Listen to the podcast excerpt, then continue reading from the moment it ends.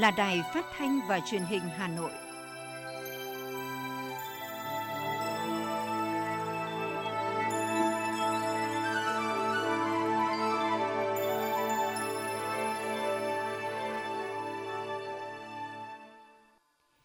Kính chào quý vị và các bạn. Bây giờ là chương trình thời sự của Đài Phát thanh Truyền hình Hà Nội, phát trực tiếp trên sóng phát thanh tần số FM 90 MHz. Chương trình trưa nay, thứ tư ngày 23 tháng 2 có những nội dung chính sau đây.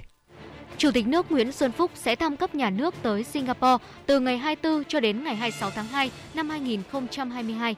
Thành phố Hà Nội trọng thể tổ chức lễ kỷ niệm 120 năm ngày sinh đồng chí Nguyễn Phong Sắc. Bảo hiểm xã hội Việt Nam trao tặng hơn 12.000 sổ bảo hiểm xã hội, thẻ bảo hiểm y tế cho người dân có hoàn cảnh khó khăn.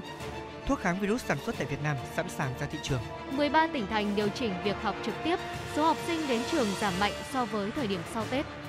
4 người ngộ độc khí do đốt than củi sưởi ấm, một người tử vong. Giá rét kỷ lục ở Bắc Bộ và Trung Bộ sắp kết thúc.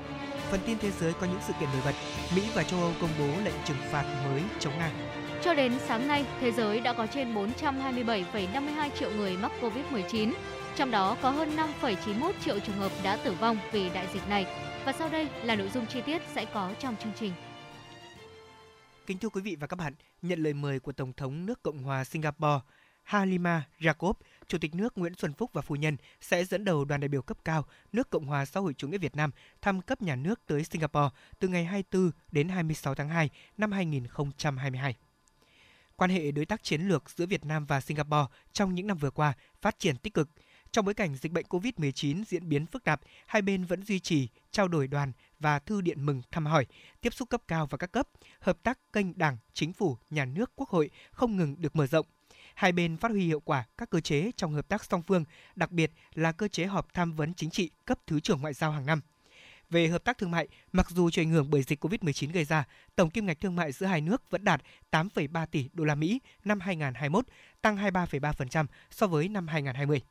Về đầu tư tính đến tháng 2 năm 2022, Singapore đầu tư tại Việt Nam với 2.860 dự án còn hiệu lực. Tổng số vốn đăng ký đạt 66 tỷ đô la Mỹ, là nhà đầu tư lớn nhất của Việt Nam trong ASEAN và đứng thứ hai trên 140 quốc gia và vùng lãnh thổ đầu tư tại Việt Nam. Về đầu tư của Việt Nam sang Singapore, hiện có 118 dự án còn hiệu lực, tổng vốn đăng ký là 498 triệu đô la Mỹ. Hai bên tiếp tục hợp tác chặt chẽ hơn nữa trên nhiều lĩnh vực. Về quốc phòng an ninh, hai bên duy trì trao đổi đoàn cấp cao và các cơ chế đối thoại hợp tác thường niên hiện có. Về giao thông vận tải, Singapore là một trong những thị trường hàng không có tầm quan trọng đặc biệt đối với Việt Nam, với dung lượng hành khách đến Việt Nam đứng thứ 6 theo số liệu năm 2019. Hiện nay, các hãng hàng không của Việt Nam và Singapore cũng đã khôi phục chuyến bay thương mại thường lệ chở khách giữa hai nước với tần suất thỏa thuận là 14 chuyến một tuần cho mỗi bên, với tần suất khai thác thực tế trong thời gian tới theo nhu cầu mỗi nước. Hợp tác trên các lĩnh vực khác như tài chính ngân hàng, giáo dục và đào tạo, tài nguyên và môi trường giữa hai nước tiếp tục được tăng cường. Thưa quý vị, sáng nay, Thành ủy, Hội đồng nhân dân, Ủy ban nhân dân, Ủy ban Mặt trận Tổ quốc Việt Nam thành phố Hà Nội trọng thể tổ chức lễ kỷ niệm 120 năm ngày sinh đồng chí Nguyễn Phong Sắc. Tới dự có đồng chí Võ Văn Thưởng, Ủy viên Bộ Chính trị, Thường trực Ban Bí thư, đồng chí Nguyễn Trọng Nghĩa, Bí thư Trung ương Đảng, Trưởng ban Tuyên giáo Trung ương, đại biểu thành phố Hà Nội dự lễ kỷ niệm có đồng chí Đinh Tiến Dũng, Ủy viên Bộ Chính trị, Bí thư Thành ủy, Trường đoàn đại biểu Quốc hội thành phố Hà Nội, các đồng chí thường trực, Ủy viên Ban Thường vụ Thành ủy, lãnh đạo Hội đồng nhân dân, Ủy ban nhân dân, Ủy ban Mặt trận Tổ quốc Việt Nam thành phố, Tổng Bí thư Nguyễn Phú Trọng, Chủ tịch Quốc hội Vương Đình Huệ gửi lãng hoa chúc mừng. Tại lễ kỷ niệm, các đại biểu đã cùng ôn lại, tôn vinh và tri ân những công lao, công hiến và đóng góp của đồng chí Nguyễn Phong Sắc đối với sự nghiệp cách mạng Việt Nam. Đồng chí Nguyễn Phong Sắc tên thật là Nguyễn Đình Sắc, sinh ra trong gia đình nhà nho yêu nước ở làng Bạch Mai, nay là số nhà 152 phố Bạch Mai, phường Cầu Dền, quận Hai Bà Trưng, Hà Nội – Đồng chí sớm giác ngộ cách mạng, tham gia vào hoạt động tích cực trong Hội Việt Nam Cách mạng Thanh niên, trở thành một trong những chiến sĩ cộng sản đầu tiên góp phần tích cực vào sự ra đời của Đảng Cộng sản Việt Nam. Sau này, Đảng Cộng sản Việt Nam được thành lập, đồng chí được bầu làm Ủy viên Thường vụ Trung ương Đảng, chỉ đạo các tổ chức đảng ở Trung Kỳ và trực tiếp lãnh đạo phong trào Xô Viết Nghệ Tĩnh. Đồng chí là linh hồn của phong trào này và luôn thể hiện bản lĩnh của người lãnh đạo kiên cường, bất khuất, hết lòng, hết sức phục vụ Đảng, phục vụ nhân dân, tin tưởng sắt đá vào tương lai của cách mạng, tuyệt đối trung thành với Đảng, hy sinh quên mình cho lý tưởng cộng sản. Cuộc đời và sự nghiệp cách mạng vẻ vang của đồng chí Nguyễn Phong Sắc, người chiến sĩ cộng sản Cộng sản kiên trung, không ngừng phấn đấu vì mục tiêu, lý tưởng của Đảng là tấm gương sáng mẫu mực cho các thế hệ cán bộ, đảng viên và nhân dân noi theo – học tập và noi gương đồng chí Nguyễn Phong Sắc cũng như các lãnh đạo tiền bối của Đảng, toàn Đảng, toàn dân và toàn quân ta nguyện chung sức, đồng lòng vượt qua mọi khó khăn, thách thức do đại dịch COVID-19 gây ra, quyết tâm thực hiện thắng lợi nghị quyết Đại hội đại biểu toàn quốc lần thứ 13 của Đảng, góp phần sớm hiện thực hóa mục tiêu xây dựng, phát triển đất nước phồn vinh và hạnh phúc. Những thông tin về kinh tế văn hóa xã hội đáng chú ý sẽ tiếp nối chương trình thời sự của chúng tôi. Thưa quý vị và các bạn, nguồn cung xăng dầu không thiếu, thế nên từ tháng sau, các doanh nghiệp nhập khẩu, tư nhân phân phối bán lẻ xăng dầu trong nước đều phải khai báo rõ về số lượng xăng dầu nhập khẩu và bán ra trên cổng thông tin của doanh nghiệp, cổng thông tin của Bộ Công Thương. Doanh nghiệp nào găm hàng sẽ bị đình chỉ kinh doanh hoặc thu hồi đăng ký kinh doanh. Đó là chỉ đạo của Bộ trưởng Bộ Công Thương Nguyễn Hồng Diên tại buổi làm việc với các doanh nghiệp đầu mối để bàn những biện pháp về cung ứng xăng dầu cho thị trường trong nước. Thời gian vừa qua, Bộ Công Thương đã chủ động điều hành nguồn cung, đảm bảo cung cấp đủ xăng dầu cho thị trường nội địa. Tuy nhiên, do nguồn cung ứng trong nước gặp sự cố nên Bộ Công Thương đã tăng cường nhập khẩu để bù đắp. Với nguồn dự trữ trong nước còn dồi dào và nguồn nhập khẩu được bổ sung liên tục, thế nên xăng dầu trong nước đủ để cung ứng cho thị trường đến hết tháng 3. Nếu thiếu hụt là do các doanh nghiệp bán lẻ đã cố tình găm hàng và Bộ sẽ tiến hành xử lý nghiêm những trường hợp này. Bộ Công Thương cũng đã công bố kịch bản điều hành và giao chỉ tiêu đến từng doanh nghiệp trong 33 doanh nghiệp đầu mối nhập khẩu xăng dầu, đảm bảo xăng dầu không thiếu trong mọi tình huống.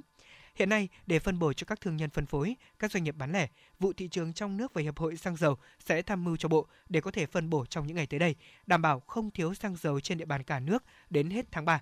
Từ cuối tháng 3 thì Bộ sẽ quyết định điều hành theo kịch bản. Theo đó thì lượng xăng dầu trong nước thiếu hụt bao nhiêu sẽ được bù đắp vào bấy nhiêu từ nguồn tăng nhập khẩu từ thị trường ngoài nước cộng với 20% gia tăng để có thể đáp ứng phục vụ cho nhu cầu phục hồi kinh tế. Thưa quý vị, Bộ Kế hoạch và Đầu tư vừa tổ chức hội thảo xin ý kiến các chuyên gia, các nhà khoa học về báo cáo định hướng quy hoạch tổng thể quốc gia tầm nhìn đến năm 2050. Dự kiến quy hoạch tổng thể quốc gia được trình Quốc hội tại kỳ họp tháng 10 năm 2022. Phát biểu tại hội thảo, Bộ trưởng Bộ Kế hoạch và Đầu tư Nguyễn Trí Dũng cho biết, việc xây dựng quy hoạch tổng thể quốc gia là vấn đề rất lớn. Vì thế, đây không phải là việc của Bộ Kế hoạch và Đầu tư mà của cả hệ thống chính trị, của các bộ ngành, các chuyên gia tư vấn, các nhà khoa học, trường viện cùng nhau tham gia. Mục tiêu của quy hoạch tổng thể quốc gia có ý nghĩa quan trọng và cũng là cơ sở để lập các quy hoạch khác. Mục tiêu tổng quát của quy hoạch tổng thể quốc gia là kiến tạo một mô hình phân bổ không gian phát triển quốc gia hiệu quả, bền vững, hình thành được các vùng kinh tế động lực, các trung tâm kinh tế, đô thị chiến lược, mạng lưới kết cấu hạ tầng đồng bộ hiện đại, kết nối giữa các vùng, giữa thành thị và nông thôn, tạo điều kiện cho tăng trưởng kinh tế cao, thúc đẩy thực hiện mục tiêu đến năm 2030. Việt Nam là nước đang phát triển, có công nghiệp hiện đại, thu nhập trung bình cao, đến năm 2050 trở thành nước phát triển, thu nhập cao, xã hội hài hòa, môi trường có chất lượng tốt, trong lành và an toàn. Bộ trưởng Nguyễn Trí Dũng khẳng định sẽ nghiên cứu tiếp thu các ý kiến, đồng thời chỉ rõ khung định hướng này chưa phải bản quy hoạch mà là định hướng để lập quy hoạch và các ngành khác dựa vào đây để triển khai quy hoạch ngay. Thưa quý vị và các bạn, thông tin Bộ Y tế cấp phép lưu hành 3 loại thuốc kháng virus có chứa hoạt chất Monopiravir sản xuất tại Việt Nam cũng đã nhận được sự quan tâm lớn của người dân. Trong bối cảnh tình hình dịch bệnh còn diễn biến phức tạp, số ca đang tăng cao ở nhiều tỉnh thành thì việc thuốc kháng virus được đưa vào lưu hành sẽ góp phần giúp cho người bệnh có nguồn thuốc điều trị khi mắc bệnh. Hiện nay thì các đơn vị sản xuất thuốc kháng virus này cũng đang tăng tốc sản xuất và sẵn sàng để cung ứng ra thị trường. Tại đơn vị sản xuất thuốc Monopiravir, không khí đang sản xuất khẩn trương hơn bao giờ hết. Đơn vị sản xuất thuốc Monopiravir 200mg này cho biết, ngay sau khi dịch bệnh bùng phát mạnh, công ty đã trực tiếp liên hệ với các nhà sản xuất tại Ấn Độ để thực hiện các quy trình nghiên cứu và nhập nguyên liệu để sản xuất. Công suất hiện tại, mỗi tháng công ty có thể sản xuất trên 120 triệu viên một tháng và có thể tăng thêm công suất. Còn đối với đơn vị sản xuất thuốc Monopiravir 400mg, các công đoạn sản xuất cũng đang hối hả. Công ty cho biết với hơn 10.000 khách hàng là các nhà thuốc, khi được phép bán ra thị trường, công ty ngay lập tức có thể cung ứng. Việc kháng thuốc virus sản xuất tại Việt Nam được cung ứng ra thị trường theo các chuyên gia sẽ góp phần hạn chế tình trạng người dân đi mua các loại thuốc trôi nổi, đặc biệt là góp phần ngăn chặn nguy cơ diễn biến cũng như biến chứng nặng của các ca F0. Các đơn vị sản xuất cũng cho biết đã kê khai giá thành đến Cục Quản lý Dược của Bộ Y tế. Bảo hiểm xã hội Việt Nam vừa tổ chức hội nghị trực tuyến trao tặng sổ bảo hiểm xã hội, thẻ bảo hiểm y tế cho người dân có hoàn cảnh khó khăn tại 19 điểm cầu từ trung ương tới các địa phương. Theo đó, trong quý 1 năm 2022, từ nguồn đóng góp ủng hộ của toàn hệ thống ngân hàng Vietcombank với tổng kinh phí là 17,2 tỷ đồng, Bảo hiểm xã hội Việt Nam sẽ phối hợp với Vietcombank tổ chức trao tặng cho 3.111 sổ bảo hiểm xã hội và 8.891 thẻ bảo hiểm y tế tới những người dân có hoàn cảnh khó khăn – trong đó ưu tiên người thuộc đồng bào dân tộc sinh sống tại vùng 1 hoặc người mới thoát nghèo tại 18 tỉnh thành phố. Thông qua hai chương trình, đơn vị mong muốn sẽ lan tỏa mạnh mẽ hơn tinh thần tương thân tương ái, đồng thời giúp ngày càng nhiều người dân, nhất là những người yếu thế, được tiếp cận và thụ hưởng các chính sách của bảo hiểm xã hội, bảo hiểm y tế của Đảng và Nhà nước. Qua đó góp phần đẩy nhanh lộ trình tiến tới bảo hiểm xã hội, bảo hiểm y tế toàn dân. Thư viện Hà Nội đã khai mạc trưng bày sách báo kỷ niệm 120 năm ngày sinh đồng chí Nguyễn Phong Sắc nhằm tôn vinh những công lao, công hiến đóng góp của đồng chí đối với sự nghiệp cách mạng của Việt Nam.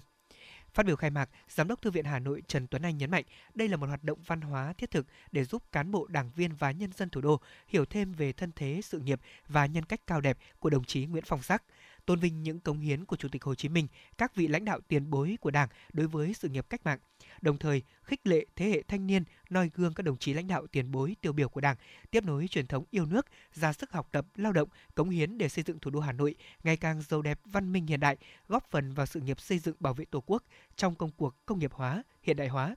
Trưng bày được thực hiện theo hai chủ đề Chủ tịch Hồ Chí Minh và các nhà lãnh đạo tiền bối tiêu biểu của Đảng và cách mạng Việt Nam. Đồng chí Nguyễn Phong Sắc, người cộng sản kiên trung, nhà lãnh đạo tiền bối tiêu biểu của Đảng và cách mạng Việt Nam.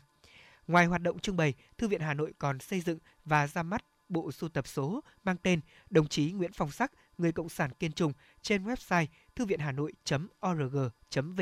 để độc giả có thể khai thác và tìm hiểu.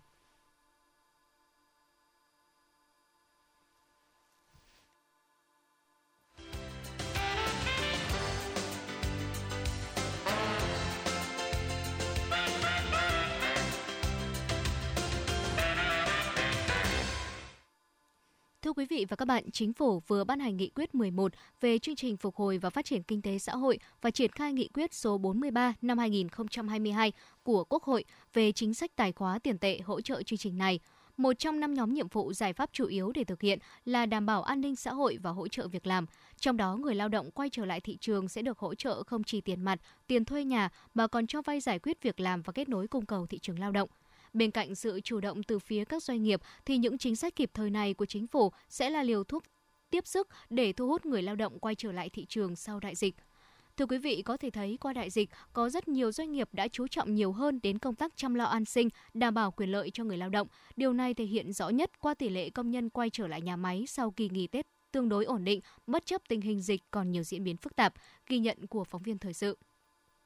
Hơn 9.000 công nhân lao động tại công ty trách nhiệm hữu hạn hệ thống dây Sumi Hanen đã quay trở lại làm việc sau kỳ nghỉ Tết kéo dài. Trải qua một năm dịch bệnh, song lương thưởng của người lao động trong năm 2021 lại tăng 35% so với năm trước đó. Sự nỗ lực chăm lo của doanh nghiệp đã giúp người lao động thêm phấn khởi, tăng tốc sản xuất đầu năm. Chị Nguyễn Hồng Vân và anh Nguyễn Hữu Huy phấn khởi chia sẻ.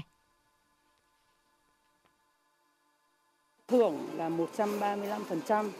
sau đó thì những cái bạn mà ở quê xa ấy, thì là cũng ờ, có những cái chuyến xe để đưa các bạn ờ, về quê ăn Tết sau đó thì lại đón các bạn ờ, trở lại công ty. Tâm trạng của tôi rất là vui và phấn khởi và các đồng nghiệp tôi cũng vậy vì là ngày đầu tiên làm việc thì công ty cũng đã động viên cho mỗi công nhân 500 nghìn.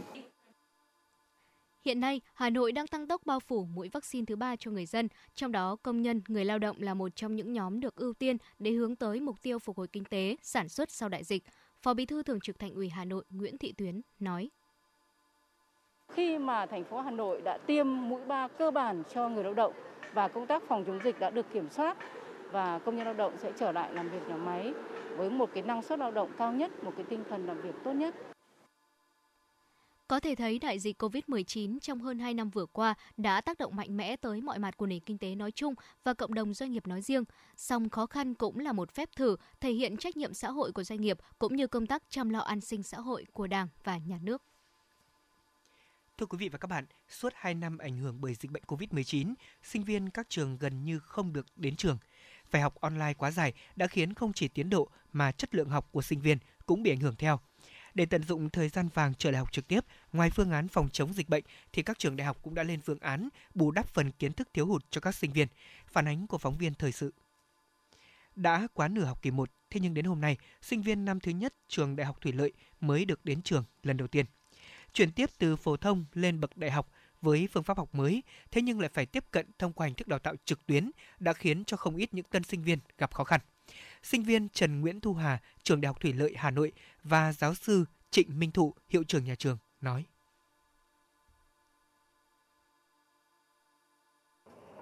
nhiều cái không hiểu với cả không chưa biết cách học ạ. Họp và thống nhất với các thầy cô à, giảng dạy tiếp cái kỳ 2 của năm thứ nhất này, các thầy cô cần phải nhắc lại những kiến thức của kỳ 1 mà các em đã học. Nếu sinh viên năm đầu gặp khó một thì các sinh viên năm thứ ba, năm thứ tư lại nhân lên gấp đôi. Với đặc thù của ngành, lẽ ra sinh viên khoa cơ điện phải được thực hành là chính. Song suốt 2 năm qua chỉ học lý thuyết, còn thực hành bằng mô hình, mô phỏng đã khiến nhiều sinh viên không có đủ kiến thức và kỹ năng. Vì thế, lịch trình bù đắp lại phần kiến thức thực tế này cho các em được nhà trường triển khai ngay sau khi quay trở lại trường. Sinh viên Nguyễn Mai Linh, khoa cơ điện, Đại học Mỏ Địa chất và thầy Ngô Thanh Tuấn, phó trưởng khoa cơ điện của nhà trường cho biết cơ hội được quay lại trường để em có thể tiếp xúc với, với các ờ, động cơ hay các máy móc để sau này ra trường có thể tiếp ứng với kỹ thuật 4.0 có thể tiếp xúc nhanh hơn. Quyết liệt uh, cho các em quay trở lại trường để tiếp cận và bổ túc các cái kiến thức mà các em đang học đang thiếu và bổ sung cho các em để các em đủ hành trang để đáp ứng cho nhu cầu nền công nghiệp uh, trong hiện tại ngày nay.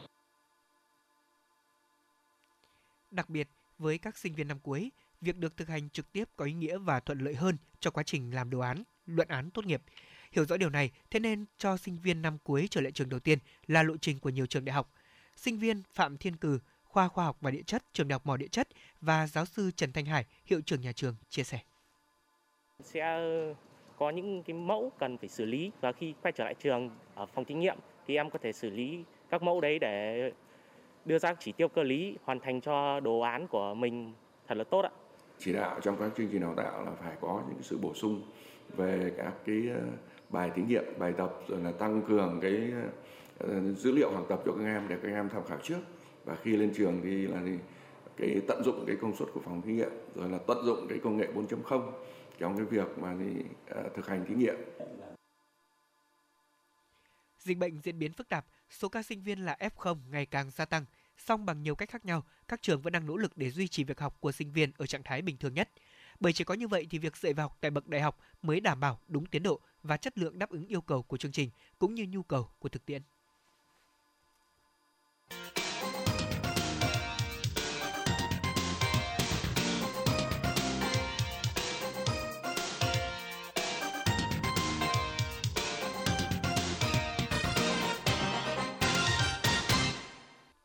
Xin được chuyển sang những thông tin khác. Thưa quý vị và các bạn, nhằm quảng bá hình ảnh cây cà phê Việt Nam, Bộ Thông tin và Truyền thông phát hành bộ tem cây cà phê. Bộ tem có khuôn khổ 43 x 32 mm do họa sĩ Tô Minh Trang thiết kế được cung ứng trên mạng lưới bưu chính từ ngày 22 tháng 2 năm 2022 đến ngày 31 tháng 12 năm 2023. Bộ tem gồm 4 mẫu đều có giá mặt là 4.000 đồng. Điểm đặc biệt, mẫu tem thứ tư được ứng dụng công nghệ in có mùi hương cà phê. Với bút pháp tả thực sinh động, bộ tem đặc tả quá trình sinh trưởng của cây cà phê từ hạt mầm, cây non, cây trưởng thành, đơm hoa kết trái đến hạt cà phê rồi ly cà phê nóng hổi hấp dẫn. Tất cả được đặt trên nền không gian thiên nhiên hùng vĩ của núi rừng Tây Nguyên. Thưa quý vị, tại Hà Nội, Báo Lao động phối hợp cùng với các đơn vị biên soạn và xuất bản bộ sách giáo khoa Cánh Diều tổ chức tọa đàm trực tuyến với chủ đề giới thiệu sách giáo khoa lớp 3, lớp 7 và lớp 10, bộ sách Cánh Diều. Tại cuộc tọa đàm này thì các đại biểu đã cùng nhau chia sẻ với các thầy cô những trải nghiệm trong quá trình tổ chức biên soạn và xuất bản bộ sách giáo khoa cánh diều ở lớp 3, lớp 7, lớp 10. Các ý kiến cũng khẳng định phương châm biên soạn bộ sách đó là nhằm thực hiện hiệu quả nghị quyết số 29 của Ban chấp hành Trung ương về đổi mới căn bản toàn diện giáo dục đào tạo, đáp ứng yêu cầu công nghiệp hóa, hiện đại hóa trong điều kiện kinh tế thị trường, định hướng xã hội chủ nghĩa và hội nhập quốc tế. Trong đó, thống nhất quan điểm mang cuộc sống vào bài học, đưa bài học vào cuộc sống các giáo viên tham gia cuộc tọa đàm bày tỏ nhận thức rõ trách nhiệm trong việc lựa chọn sách giáo khoa là kênh tham mưu của nhà trường và là căn cứ để hội đồng lựa chọn sách tại địa phương quyết định sách giáo khoa phù hợp theo các tiêu chí của Bộ Giáo dục Đào tạo quy định. Những thông tin tại cuộc tọa đàm đã giúp cho giáo viên có thêm kênh để tìm hiểu kỹ hơn, từ đó nâng cao trách nhiệm để nghiên cứu sách giáo khoa ở từng môn học, hoạt động giáo dục mà mình đảm nhận để góp phần đưa ra quyết định chọn sách phù hợp hiệu quả, nâng cao chất lượng dạy và học. Theo thống kê, tình hình tổ chức dạy học trực tiếp đến 17 giờ chiều ngày hôm qua đã có 13 tỉnh thành điều chỉnh việc học trực tiếp. Số học sinh đến trường giảm mạnh so với thời điểm sau Tết. Cụ thể, Ở khối mầm non chỉ có 50 tỉnh thành phố cho trẻ đến trường, trong đó Lào Cai, Tuyên Quang, Đắk Nông, Vĩnh Phúc, Phú Thọ, Quảng Ninh, Hà Nội, Đà Nẵng, Hưng Yên, An Giang, Bạc Liêu, Phú Yên, Tiền Giang và Đắk Lắk, thành phố Buôn Mê Thuột đã cho trẻ mầm non dừng đến trường. Còn ở khối tiểu học có 52 tỉnh thành cho đi học trực tiếp, 11 tỉnh thành phố hiện dừng dạy học trực tiếp do dịch diễn biến phức tạp. An Giang khối lớp 1, lớp 2, Tiền Giang khối lớp 3, lớp 4, thành phố Hà Nội là 12 quận nội thành, Đắk Lắk thành phố Buôn Mê Thuột, Lào Cai, Tuyên Quang, Hưng Yên, Đắk Nông, Vĩnh Phúc, Phú Thọ, Quảng Ninh. Ở cấp trung học cơ sở có 59 tỉnh thành vẫn tổ chức dạy học trực tiếp. Phú Thọ, Lào Cai, Vĩnh Phúc, Hà Nội khối lớp 6 của 12 quận nội thành cho học sinh học trực tuyến. Với khối trung học phổ thông, chỉ duy nhất Lào Cai cho học sinh phổ thông dừng học trực tiếp do thời tiết rét đậm rét hại. Thưa quý vị, những ngày qua trên mạng xã hội liên tục nhận được các chia sẻ của những F0. Có những người khi đã dương tính đã có tâm lý, trước sau cũng đến lượt, đến sớm thì xong sớm. Nhiều người còn chia sẻ, ai rồi cũng F0 cả thôi. Về mặt dịch tễ học thì Phó Giáo sư Trần Đắc Phu, nguyên Cục trưởng Cục Y tế Dự phòng cho rằng không thể để ai cũng là F0 đến sớm xong sớm. Vì thực tế các bệnh nhân vẫn có nguy cơ trở nặng, khi đó thì các hệ thống y tế cơ sở sẽ bị quá tải. Quá tải y tế tương đương với tỷ lệ tử vong cũng sẽ gia tăng. Ở bất cứ điều kiện thế nào, Phó giáo sư Trần Đắc Phu cũng cho rằng chúng ta vẫn phải làm chậm quá trình lây nhiễm, số ca F0 vẫn phải trong tầm kiểm soát để bảo đảm an toàn cho người dân. Những gia đình có người già, người có bệnh nền mãn tính phải được bảo vệ an toàn vì đây là những đối tượng nguy hiểm, dù có tiêm vaccine thì nguy cơ trở nặng vẫn hiện hữu. Hơn nữa, khi bị nhiễm COVID-19 còn có nguy cơ của hậu COVID-19, dù không nhiều nhưng vẫn có thể bị di chứng. Thưa quý vị, theo tin từ Trung tâm chống độc Bệnh viện Bạch Mai, để chống chọi với giá rét những ngày qua, nhiều người đã sử dụng các biện pháp sưởi ấm, trong đó có việc đốt than củi. Tuy nhiên, cách sưởi ấm này không những ảnh hưởng đến sức khỏe mà còn tiềm ẩn nhiều rủi ro nguy hiểm, thậm chí đã có trường hợp tử vong và nguy kịch do ngộ độc khí. Trung tâm chống độc đang điều trị cho 4 bệnh nhân bị ngộ độc khí CO, còn lại một trường hợp đã tử vong tại nhà ngay sau khi bị ngộ độc. Bác sĩ Nguyễn Trung Nguyên, giám đốc Trung tâm chống độc Bệnh viện Bạch Mai khuyến cáo, người dân tuyệt đối không đốt củi để sưởi ấm hoặc nấu nướng trong không gian kín, kể cả dùng khí ga bởi khi đốt, oxy sẽ tiêu hao dần, trong khi CO độc hại sẽ ngày càng tăng. Phản ứng đốt cháy trong điều kiện thiếu oxy sẽ hình thành CO ngày càng nhiều. Hai tác động đồng thời này là nguy cơ khiến những người trong phòng kín nhanh chóng rơi vào cái chết êm dịu. Chiều qua, Công an thành phố Hà Nội nhận được tin báo cháy xảy ra tại số 7, ngách 197 trên 37, đường Hoàng Mai, phường Hoàng Văn Thụ, quận Hoàng Mai, Hà Nội. Nhận được tin báo, Trung tâm Thông tin Chỉ huy Công an thành phố đã điều động hai xe chữa cháy, một xe cứu nạn cứu hộ và 11 xe máy chữa cháy của Công an quận Hoàng Mai tới hiện trường để triển khai chữa cháy. Do ngôi nhà bị cháy nằm trong ngõ sâu, Công an quận Hoàng Mai đã sử dụng bình chữa cháy sách tay để dập tắt, không để đám cháy cháy lan sang các hộ gia đình xung quanh. Ngôi nhà bị cháy có kết cấu 2 tầng diện tích khoảng 30 m2. Theo thông tin ban đầu, đám cháy xuất phát từ phòng ngủ tầng 1 của ngôi nhà này và có người mắc kẹt bên trong. Anh Phan Hùng Phát sinh năm 2001, hàng xóm gần nhà bị cháy, cùng với thiếu tá Phan Trần Trung, trưởng công an phường Hoàng Văn Thụ, quận Hoàng Mai, đã nhanh chóng leo lên tầng 2 của ngôi nhà và đưa cháu bé 6 tuổi bị mắc kẹt xuống nơi an toàn. Đến 15 giờ 4 phút thì đám cháy này được dập tắt hoàn toàn. Theo thống kê ban đầu, đám cháy không gây thiệt hại về người và thiệt hại về tài sản không đáng kể. Nguyên nhân của vụ cháy đang được các lực lượng chức năng tiếp tục điều tra và làm rõ.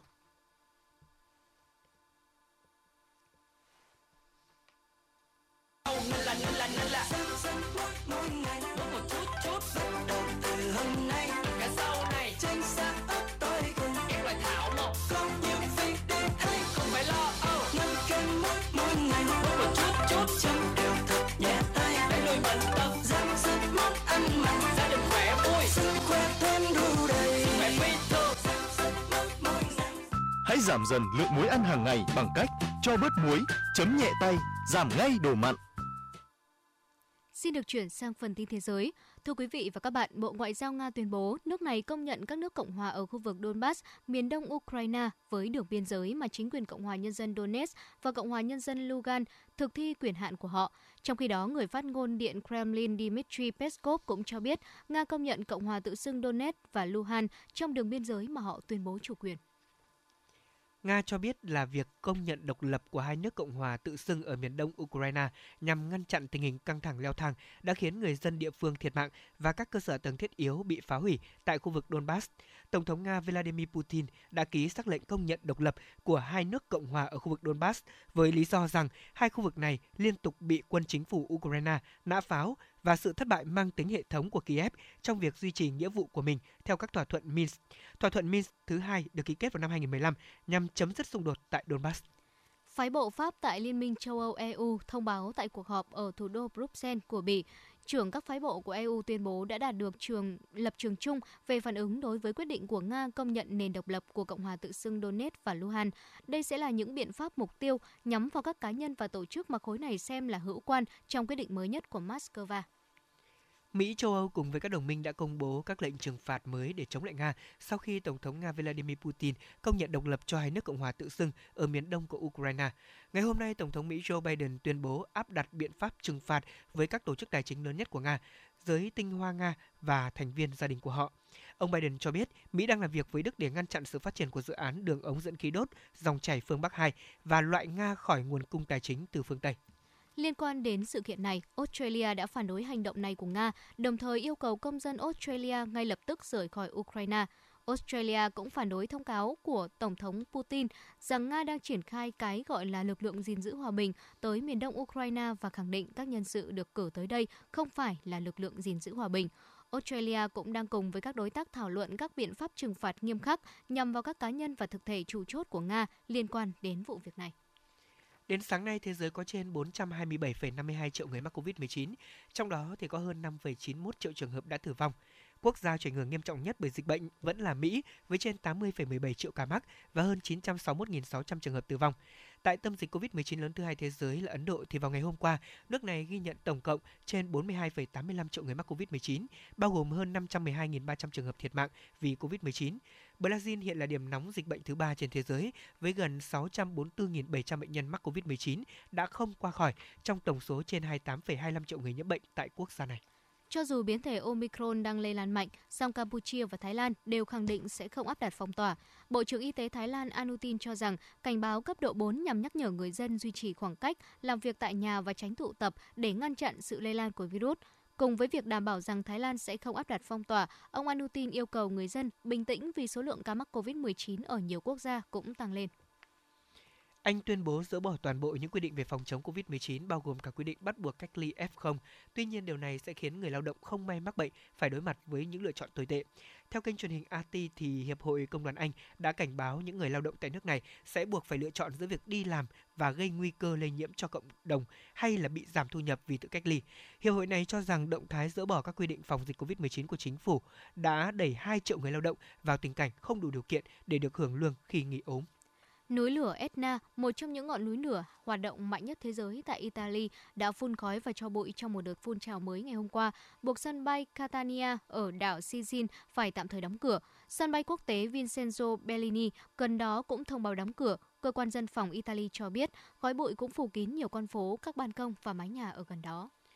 Tuyết rơi quá dày đã làm ảnh hưởng nghiêm trọng tới các hoạt động hàng không và đường sắt tại miền Bắc của Nhật Bản. Gần 180 chuyến bay đến và đi từ sân bay Niuchoti của cửa ngõ hàng không chính hòn đảo lớn nhất phía Bắc Hokkaido đã buộc phải hủy bỏ vào lúc 13 giờ 30 phút ngày hôm qua theo giờ địa phương. Gần 1.100 chuyến tàu bị hủy ở Sapporo và các khu vực khác thuộc Hokkaido, tương đương gần 90% trung bình chuyến tàu mỗi ngày ở khu vực này. Đường phố ở trung tâm thị trấn Matlock của Anh cũng được ghi nhận ngập sâu khi bão Franklin đổ bộ vào các vùng của Vương quốc Anh với gió mạnh và mưa lớn. Chính quyền địa phương cho biết một số đường phố ở thị trấn Derbyshire đã bị tê liệt do lũ lụt kinh hoàng và kêu gọi người dân tránh khu vực này. Hơn 140 cảnh báo lũ lụt tại Anh và xứ Wales đã có hiệu lực kể từ 2 giờ chiều qua theo giờ địa phương. Dự báo thời tiết vùng trong tổ sông Hồng và khu vực Hà Nội chiều và tối ngày 23 tháng 2. Vùng đồng bằng Bắc Bộ chiều nắng tối không mưa, nhiệt độ từ 10 đến 18 độ. Vùng núi Ba Vì Sơn Tây chiều nắng tối không mưa, nhiệt độ từ 10 đến 17 độ. Ngoại thành từ Phúc Thọ tới Hà Đông chiều nắng tối không mưa, nhiệt độ từ 12 đến 18 độ. Phía Nam từ Thanh Oai Thường Tín đến Ứng Hòa chiều nắng tối không mưa, nhiệt độ từ 12 đến 18 độ. Mê Linh Đông Anh Sóc Sơn chiều nắng tối không mưa, nhiệt độ từ 11 đến 17 độ. Trung tâm thành phố Hà Nội chiều nắng tối không mưa, nhiệt độ từ 12 đến 18 độ. Quý vị và các bạn vừa nghe chương trình thời sự của Đài Phát thanh Truyền hình Hà Nội, chịu trách nhiệm sản xuất Phó Tổng giám đốc Nguyễn Tiến Dũng, chương trình do biên tập viên Trà My Kim Oanh, các phát thanh viên Lê Thông Thu Thảo cùng kỹ thuật viên Bảo Tuấn thực hiện. Xin chào và hẹn gặp lại trong những chương trình thời sự sau.